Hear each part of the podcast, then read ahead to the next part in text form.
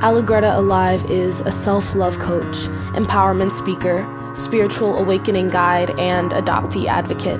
In the self love movement, there are no followers, only leaders, creators of their own joy, heroes of their own story, champions of a compassionate world.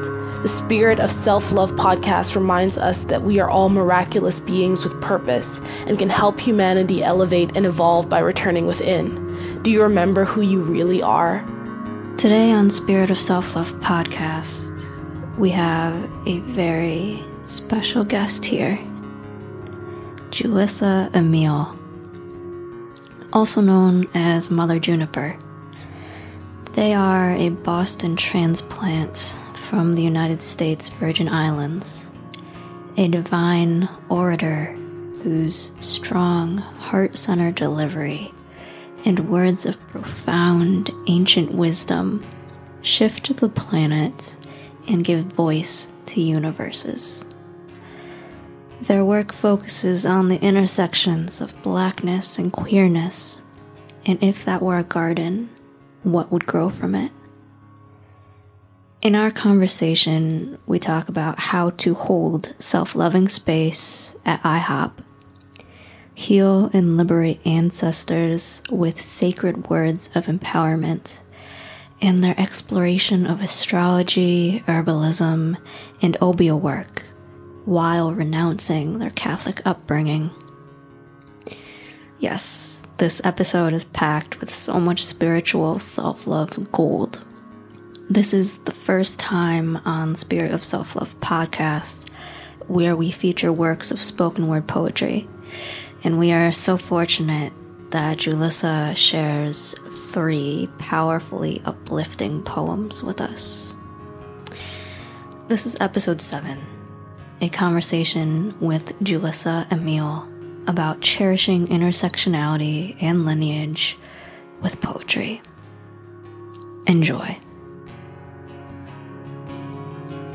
You are going to be 21 soon. I am. Yes. Aries. Aries. Disgustingly Aries. Like six placements in Aries. So is it like a April birthday? Yeah, April 3rd.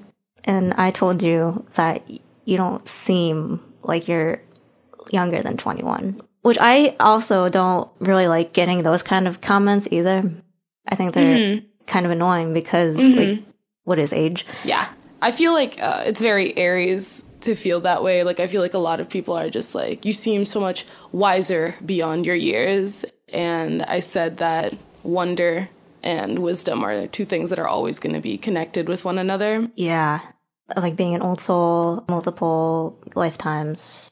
Have you ever explored any of that? Yeah, I was thinking about it this morning. Um, I'm really into this app called The Pattern. And hmm. have you seen, have you been on The Pattern? No. Oh my God. It's terrible. It's like, like I only have one friend on there because it literally just exposes your entire soul. Wow. Yeah, but I recently like started dating this person and it was just like you and this person have a karmic link and that's why you feel so close to them and you feel like you've known them forever or whatever.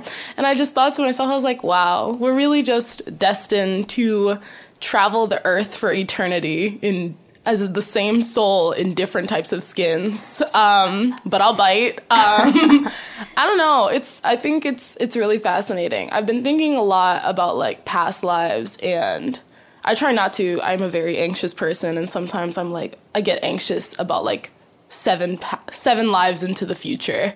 I think it's fun. I think it's interesting. I think that it helps me gain a better sense of empathy because I'm like I could be that person in the next life. So like you see people and you see what they're going through and you want to be kinder to them because it's like that's the situation that I could be in very soon. And it's all karmic. It always like it always comes back.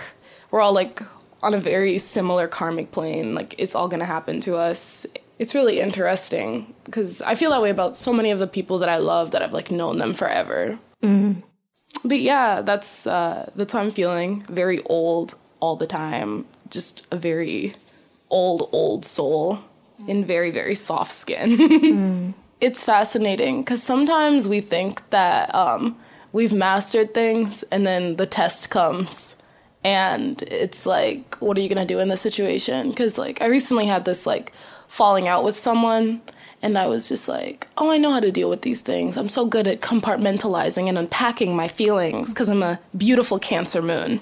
And um, when it came time to like do all those things, I just got caught in this cycle of anger and not being able to like properly deal with the feelings that I was having. Mm. And we're here on this earth to heal a million times, no matter like how many times it takes. As like a black person from the Caribbean and then like all of this stuff that's like interconnected with that identity. Yeah. But especially like feminine people of color, we have like this want and desire to heal all the people that are around us before we like heal ourselves. Yeah. And that's been like something that I've been like struggling a lot with lately. And I was talking to my therapist about it the other day. She was just like, you can't fill other people's cups if you're not full first or something like that. Yeah. And I'm usually like, oh, whatever. But it's also, it's very true. Like, we pour ourselves into like so many people that we forget to check into ourselves because we think we belong solely to like other people. And in terms of lineage, that's like really hard to deal with because it's like, I, for a long time, a lot of like what I based a lot of my healing on was like, when I heal, I'm doing it for like the people that came before me. I'm doing it for like my ancestry. And when I heal, my ancestors will heal or something like that. Yes. The best way to do it is if you're doing it for yourself. But it's hard to, you know, because there are points when you like don't consider yourself worthy and you have to like work around what exactly that means and mm. like why you don't think so highly of yourself. Recently, I have been trying to surround myself with like a lot more like uh, black femme folks and i feel like it's been really really healing for me in a very specific way and i think like i hope like very healing for them as well for valentine's day i i went down to providence with a few of them. And it was so beautiful because we just like went out dancing and we went out to eat. It was just like us loving ourselves like somewhat disconnected from like the framework of like desirability in terms of like white supremacy it's just it's strange because like you know valentine's day is such a funny holiday when you're like a person that is like single or like doesn't know what your relationship status is and then it's like even stranger for like black feminine folks because we're like constantly told that we're like undesirable or like not worthy mm-hmm. of like a lot of feelings of love so it was really nice to hold space and also just be around a lot of those really beautiful people. Yeah. You would say that surrounding yourself with people who have shared experiences is like a way that you practice your self love. Oh, absolutely. It just makes it easier, you know. You see beautiful things in people and then you're like, I would like to see those things in myself. Mm. And then sometimes they're already there, which is already, which is really nice. mm. I find that when we long for a sense of community mm-hmm. or like longing for a deeper relationship with ourselves, because the community that we typically surround ourselves with are, I mean, like physically, yeah, similar mm-hmm. to us, but also like emotionally, yeah, spiritually, yeah, like on that same wavelength, yeah. So it's just kind of like a deeper development of a relationship, like back into ourselves. Yeah, absolutely. Oh, I love it oh, is all I've wanted for so long. Or like, I think I made a wish like last year, and I'm really glad seeing that finally coming into fruition. And I'm glad that it's healing me the way that I that it needs to. Mm. Mm-hmm. And so, since you've like arrived at finding, I guess, a sense of tribe, mm-hmm. and people who act as really validating and accepting mirrors for you. Mm-hmm. What was it like on like your path, like navigating towards where you are now, mm. and feeling kind of like an absence of this tribe that you have now. Yeah, yeah. It's definitely been like a very hard one. I grew up on a majority black island, but still like uh factors of like white desirability were like heavily present. We're like an American owned island. We're like a colony of the United States.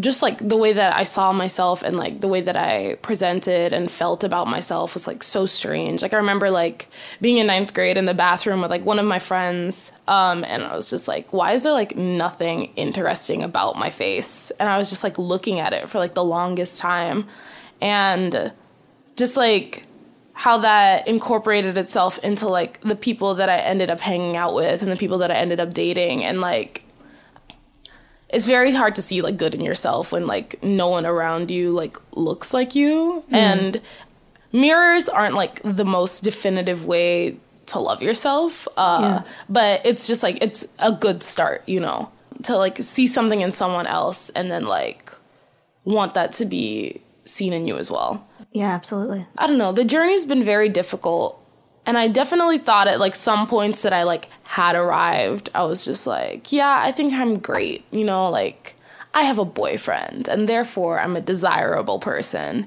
Mm. But I was so angry all the time because I guess there was like this dissonance, you know, of just like what I wanted, what what I felt and then like who, what I was presenting as.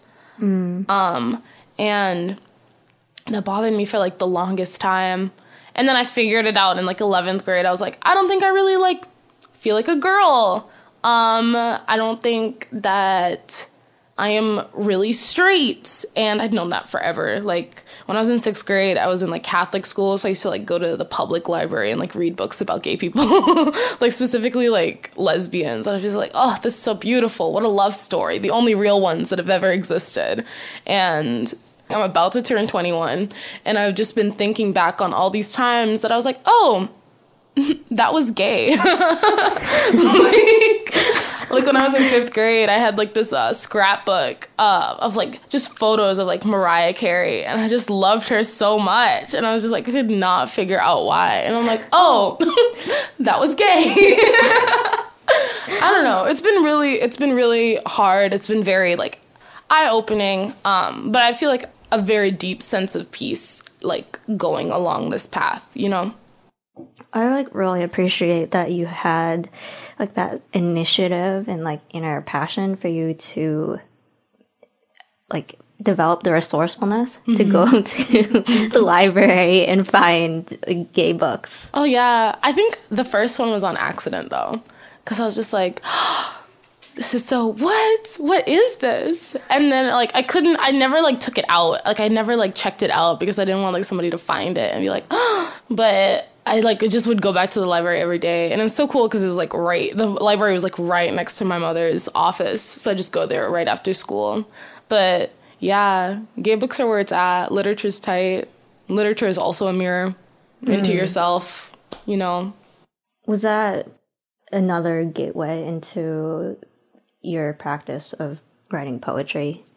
Perhaps, yeah. I don't know. Um, well, when did you start writing? I always, I always wrote a lot because, like, I don't know. I grew up in a, a very, I grew up in a very loving household, but like very Caribbean, very like religious. So like there were just certain things that like were not supposed to be talked about. So like if I was sad, I'd journal about it. If mm. I like felt um spicy feelings, I would like journal about it. And so, and I feel like poetry kind of just became like the second language, you know, because like sometimes people read poems and they're like, I have no idea what this is about. And I was just like, good. Because when straight people read my poems, I don't want them to know what it's about. Mm. It's not mm. for them. And that's why they can't read it literature has always been like an escape both like when i'm the one that's writing it and then like also like the one that's reading it of course because it's like morse code almost into like identity mm. that just like clicked on like a switch in my mind what you just said there that you don't want people who haven't had a shared experience with you to be able to decode the messages in your poems. Yeah, yeah, it's it's actually really interesting how like I haven't been to a slam in a minute, but I used to go to a lot of slams, and I feel like people would always come up and be like, "That piece was amazing," and um, you're such a phenomenal performer. And they're always talking about like the energy of the piece and like how the piece made them feel but they understand absolutely not a word of it. Like i've had so many friends that are gender nonconforming or non-binary or both and they'll do a poem about it and then people will be like they'll come up to them right after the poem and then like be like amazing piece and then just like straight up misgender them. And it's just like that's like how it feels when people understand this very like surface level energy to like aspects of humanity you know? Like people don't have like a full like people don't have a full insight into an identity and so like they mess it up hmm. a lot. Hmm. But yeah. If it's not for you it's not for you. Would you like to share a poem? Yeah, I'll share a poem. Let's see. This one was inspired by um, that trip that my friends and I took to Providence for Valentine's Day. This is called Side Chicks Go to IHOP on Valentine's Day. and we be too loud and legs too wide open at the family dinner table. Too pissed off at how every restaurant wants to have a set menu, $70 a person. Single people aren't bitter that they're single on Valentine's Day, they are hungry. Me and my three best friends take a $4 Lyft to IHOP and feast on breakfast at 8 o'clock on a Thursday. Desirability politics paid the bill. I say, I don't know who it was that made us feel unlovable. I say, imposter syndrome creeped up my neck, said I wasn't sunshine enough to be donned on someone else's arm in public. And they'd be like, mm, you knew he had a girlfriend. And I'd be like, mm, he knew he had a girlfriend too. I am nowhere near bitter. I am blueberry syrup sweet. I'm three blueberry pancakes deep into loving myself. My best friends eat hash browns as if it was the last supper, and she is so beautiful. That night, we hold each other in our arms and say, If no skater boy loves you, at least I do. And ain't it funny how all the white boys loved us until it was time to show us to their mamas? I love you, I do. And isn't that enough? Isn't this a love that's worth celebrating too? I'm trying to reach as many identities as possible, like when I do my poems, because I feel like they all are obviously incorporated in me and they all have something to do with the way that I feel. So for you, in your experience in like discovering yourself mm-hmm. through intersectional identities, Yeah. what was that like? That process of realizing, oh, I can put like words to this. I was always just like, okay, this is a place where like blackness is allotted, but this place is not a place where like queerness is allotted. And this is a place where queerness is allotted, but spirituality isn't allotted or something like that. And I feel like the journey's been very difficult, but I don't know, since I've moved to Boston, we're in like this city where so many people come and are at so many beautiful intersections. And I feel like community has been something that's easier to find. And through community, I've been able to like access certain parts of my identity that feel like much more divine than they feel like superficial. That's amazing. You touched on like really solid points just then, uh, talking about how you you are cultivating like divine connections over superficial ones. Yeah. and you also talked about how you had to separate you know certain aspects of yourself section yourself off mm-hmm. based on what you feel is appropriate in each like given environment. So with all of those experiences what was it like for you to come into your divinity like spirituality mm-hmm. since you had experienced so much of having to hide your authenticity mm-hmm. of other identities. it was very lonely like mm. for a very very long time. Like cuz when when you're figuring out that part of yourself you have to like spend a lot of time away from people that you thought you cared about so that you can at least unpack and see those relationships for like what they really are and like the purposes that they serve in your life. And so finding like divine identities around my own self it was it was very lonely because I had to like cut people off that I thought were like doing well for me. And then I realized that in the long run that this is not going to be a relationship that's going to be healthy for me. And that's that's hard, you know. Um, because I don't know, I'm a very, very social person. I have a huge 11th house stellium. I'm always wanting to interact with people. And so, like, having to spend all of this time away from people so that I could figure things out is really hard. And it still is. Like, I'm still, like, going through that process. Like, I spent this last weekend inside because I was like, I need to be with myself right now because I'm feeling really lonely. And whenever I feel lonely, that means that my body or my soul is trying to tell me something and that I need to listen to it right now. Yeah, loneliness is a calling mm-hmm. to go within for sure. Yeah. I love to rest and I like to not feel guilty about resting because it's very easy to. It's very easy to feel like inadequate when you're somebody that's resting or when you're taking care of yourself because of like the way that America makes us feel about it you should rest. Um, and that's that's uh, that's me talking to the listeners. You should rest. This is your this is your sign. You should rest. Naps are tight, yo. Um, I have a list. Last year, January 11th, it was Capricorn season, and that was important to me because this was a list poem, and Capricorns love lists. I hadn't left my house in three days, but it wasn't like a healing thing. It was like a sad kind of like not leaving the house and left my house and it was January, but it was surprisingly warm and it was like it felt sunny to me even though it was like clouded outside. And I went all the way to Veggie Galaxy. I love Veggie Galaxy. Veggie Galaxy is one of the things that I love to do when I'm feeling down.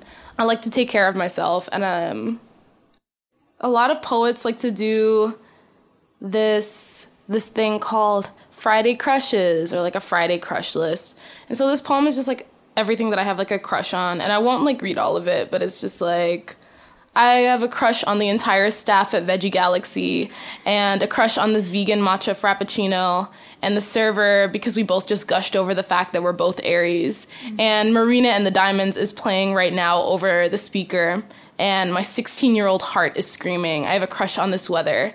And the snow is finally melting, and the little brown birds that stick around throughout the winter, and everyone in this Lyft line that I took here, and on myself for brushing my teeth, and for putting on a dress, and for allowing myself to feel pretty and wanted and to want back. So there is like the like self-love mm-hmm. aspect mm-hmm. and the catharsis of releasing like a lot of these feelings and emotions and thoughts through mm-hmm. your poetry. Is there also like the hope that someone is going to listen and like have that like deep connection of like, oh, someone else gets this too. I'm not alone yeah. Yeah, I think for sure. I think for the longest time when I was slamming, there was just like this big thing that was just like when we slam, we slam to heal other people as well. And I thought that was really beautiful. I try not to make it like the basis of my work. I really love how like people incidentally heal as like a cause of like a lot of my work. I get a chance to communicate things to people just by creating a scenery and through the scenery people like feel this kind of emotion that's like going on in this room. This like nebulous space that I'm creating in my work. I have this other poem that's like that's called Buccaneer, and it's about like neocolonialism and a lot of the ignorance surrounding the Caribbean. Like when Caribbean people come to the stateside, or like when stateside people come to the Caribbean. And I think it's really beautiful because a lot of people struggle uh, with words and assigning like words to like a lot of the feelings that they have. And I'm really glad to be a part of their process of unpacking that, especially when I barely had to do any work for it. And it's just like, it's really nice, you know, and I'm happy for them. And I'm glad that we get to heal together. Absolutely. I wrote this poem kind of just like because I wanted to heal so badly.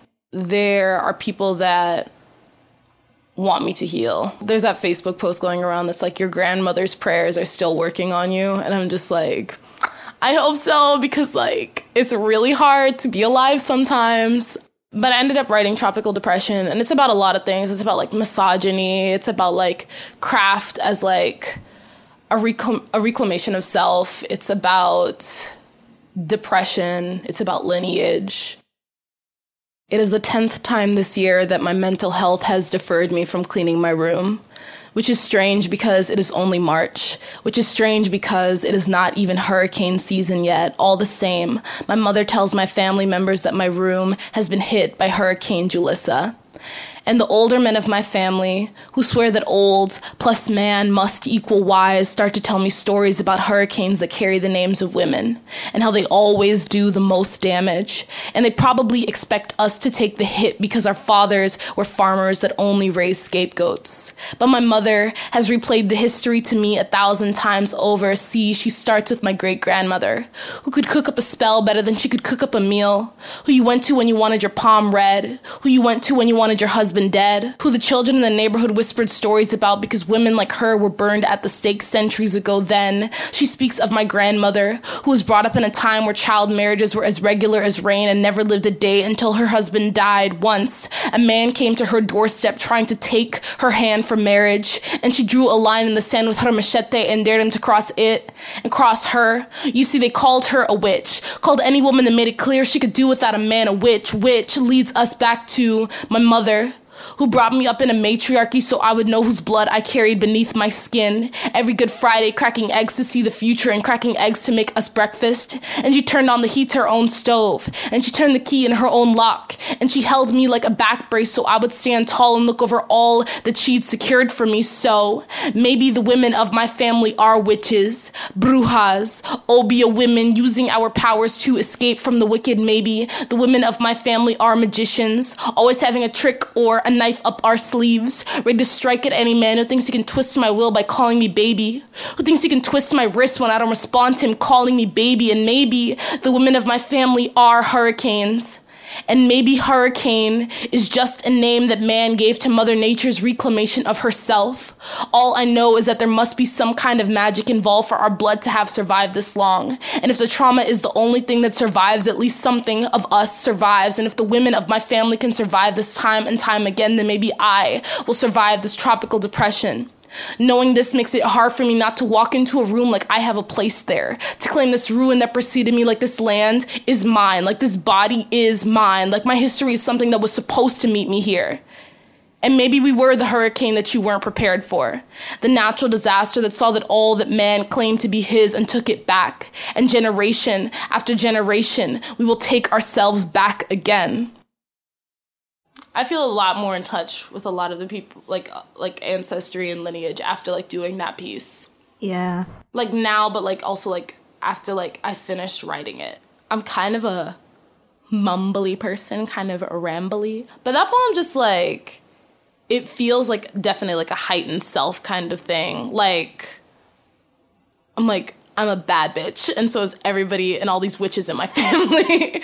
you know? Um it's just it feels so good. It feels like behind me are all of these beautiful people that came before me and they are like lifting me up every single time that I do this piece and I think it sets a lot of people free. I think it's like set free certain parts of myself and I feel like it's healed like some of my lineage, not all of it, but a good mm-hmm. a good piece. Mm-hmm. Which is really like such a beautiful feeling for me.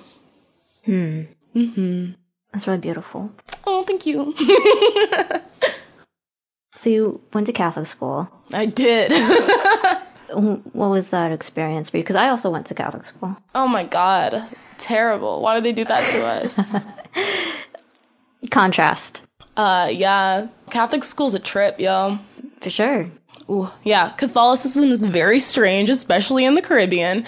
Um, because like a lot of like the practices that we have in the Caribbean, like hoodoo, voodoo, obeah, santeria, all of that kind of stuff, all have like aspects of Catholicism in them because like slaves had to hide what their true religion was. Yeah. I'm saying this word again. There's just like this dissonance in it. Like there just doesn't there feels like there's this very deep disconnect from like what God actually wants. There's a lot of anger around like Catholicism and like in the Catholic Church. so much anger. There's so much anger in it, and it's just like, why is that? But because they're like, we don't ask questions here. who do you think you are or whatever it's just like there's no space for unpacking and it creates this very strange culture of just like we're not saying anything we're just like following and that's that and i was just like i'm a gemini rising so incredibly inquisitive all the time and that just was not cutting it for me i could not do it i was in catholic school from like first grade until like eighth grade and i got my confirmation in eighth grade. And I remember we had to go on like the retreat before we got confirmed. And I remember being on the retreat and I was just like crying so much and I could not figure out why. Mm-hmm. Like I just felt like this deep sorrow inside of me for some reason. I went home and I was so I was still so sad and like I still got confirmed, but after that I was just like this ain't it, yo. It's not for me. Like I really do not think that Catholicism is like what my soul wants or has ever wanted. It's just something that's been like imposed upon me. I think any dynamic that creates an environment where like inquisitive people can't ask questions is an unhealthy environment. Yeah, so much of it is still so militant based because mm-hmm. of its mm-hmm. foundations in mm-hmm. like colonialism. Oh yeah. Yeah. And also like so much like sexual repression oh, as well, absolutely. which is probably where like the majority of the anger feelings come from. Ooh, I have a quote for you. I have a quote for you. Okay, I had this geared up. Uh, there's this movie called The Love Witch, and it's like a cheesy. It's made in like 2000 and like like the it's in it's 2010s or whatever this movie. Um but it's kind of just like making fun of like cheesy 70s movies. But it's through this gorgeous lens of like of like this witch and she's just killing all these men. Haha spoiler alert. Um but there's this quote in it from her high priestess. I'm gonna read it. Okay the whole history of witchcraft is interwoven with the fear of female sexuality. The high priestess of Elaine's coven explains by the way of the thesis. They burned us at the stake because they feared the erotic feelings we elicited in them. Later, they used marriage to hold us in bondage and make us servants or fantasy dolls, never asking us what we wanted. They teach us that normative human being is a higher, rationalistic, stoic male, and the woman's emotions and intuitions are illnesses that need to be cured. Mm. and I was just watching this comedy movie. It's funny. And then I was like, Homegirl is making some points. Like, she's saying what needs to be said. And that's just like how it feels. Like, Catholic school is so much patriarchy. And it's so fascinating to me being like, a black person and like watching a lot of the things that like people just like follow that are so innately anti-black you know? Like religion is not something that's like innately anti-black but the way that these religions that were used in the caribbean and like many like places that use slavery those are definitely just bad. So much of the colonialism was yeah, ingrained exactly. into it and completely steered a lot of these religions into darkness and chaos I used to go to Wheelock College and we had this class called Human Growth and Development. We were talking about like the emotions that human beings actually have from birth and many of them are like also like emotions that other animals have and only animals that have metacognitive thinking, meaning animals that are able to see themselves, are animals that can feel shame. And that just struck me so terribly because it's just like shame is just like a very strange thing and it's not like an organic emotion. It's only an emotion we feel because like people put it on us. And i feel like that was like a lot of the beginning for like the undoing of like a lot of the catholic background that i had or like a lot of the feelings of shame that i had around like sexuality and like beauty and my work. There's just so much shame. Yeah which yeah you were just talking about. Shame in religion is like almost like one of the founding principles. And like that's not fair. And i don't think it's right. Um i don't think that there's a god out there that would create beautiful people and then be like don't be this way. Absolutely. Yeah. How did you work through well, I guess it seems like you kind of veered off of that since you already had like your own intuitive inner awareness and knowing that this wasn't it. Mm-hmm. How did you steer yourself out of this shame ridden institution and system to come into like your own spirituality. Word. Yeah. Took a really long time. Still definitely like developing it. I'd heard stories growing up for like the longest time from like my mother and like about like her mother and her mother's mother and whatever. And I was like, so this is just like a pattern that we have here. Mm-hmm. And it's like always been a thing. And I'm just gonna have to come into my own about it since nobody wants to talk to me about it. Mm. My grandmother passed away in 2005, but before that, she used to order a MacDonald's Farmer's Almanac every single year because it like, um, because in the Caribbean, that's like how people do it. Like depending on like what sign the moon is in, that's like the day that people will like pull up weeds and if like I don't know, there's like different stuff here. Um, yeah, it's just a beautiful, it's a beautiful book and it's fascinating like that this is like all astrology, even though like astrology and like craft are like something that were very very hush hush when I was growing up and I was just like then why do we have all these, these books lying around like why is this something that is constantly like directly in our vision but we're like never ever talking about it hmm. mm-hmm.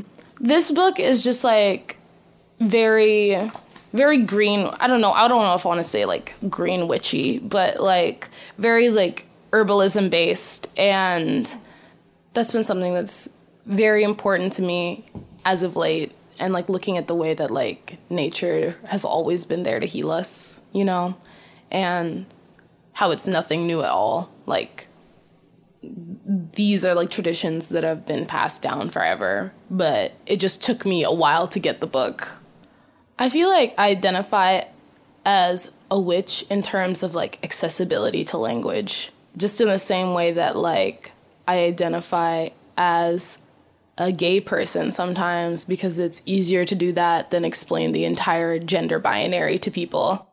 I do a lot of obeah work and that's like what is like common in like my lineage. Um, I also do like a lot of herbalism work and that is what a person would call a witch, you know, like caretakers of the land, caretakers of the animals, using herbs to heal you as opposed to like using other forms of medicine. Like that's what someone would call a witch. And by that means I am one. But I don't know if I always identify as it. Would you like to tell listeners where they can get in touch with you or learn more about you and your work? Yeah, my Instagram is at Mother Juniper like the juniper berry. And my Twitter is incidentally also Mother Juniper. And if you are interested in booking me, you can hit me up at jujuismagic at gmail.com. Thank you for sharing so much of yourself today. Mm-hmm, absolutely. Thank you for inviting me here and opening up my throat chakra. Yeah, it's been like very much a pleasure. Mm-hmm. Getting to experience this with you. Mm-hmm. Is there meaning behind Mother Juniper?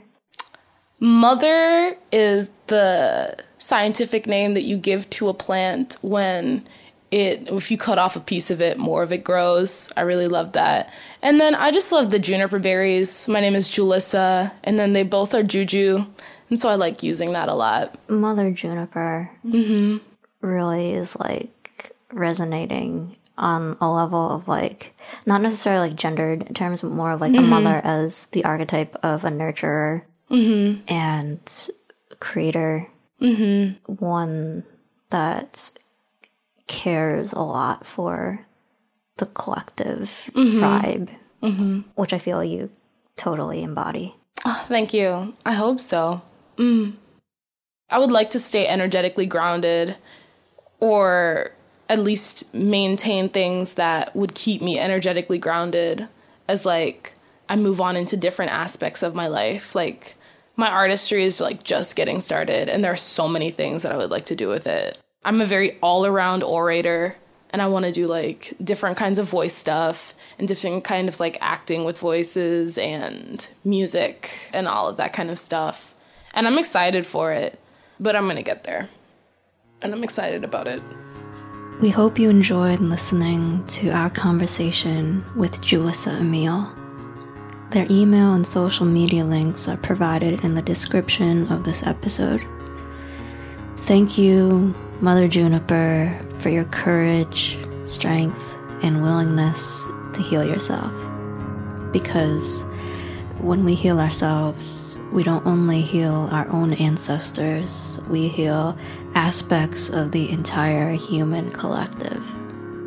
You are an incredible love worker, and you have already affected so many of us just by being here on this planet and sharing your divine words with us. Thank you for listening today. You are loved so profoundly. Thank you for being here at this time to assist in the evolution of humanity. Thank you for being a leader of the self love movement. Remember who you really are. Love always, and I'll meet you at the next one.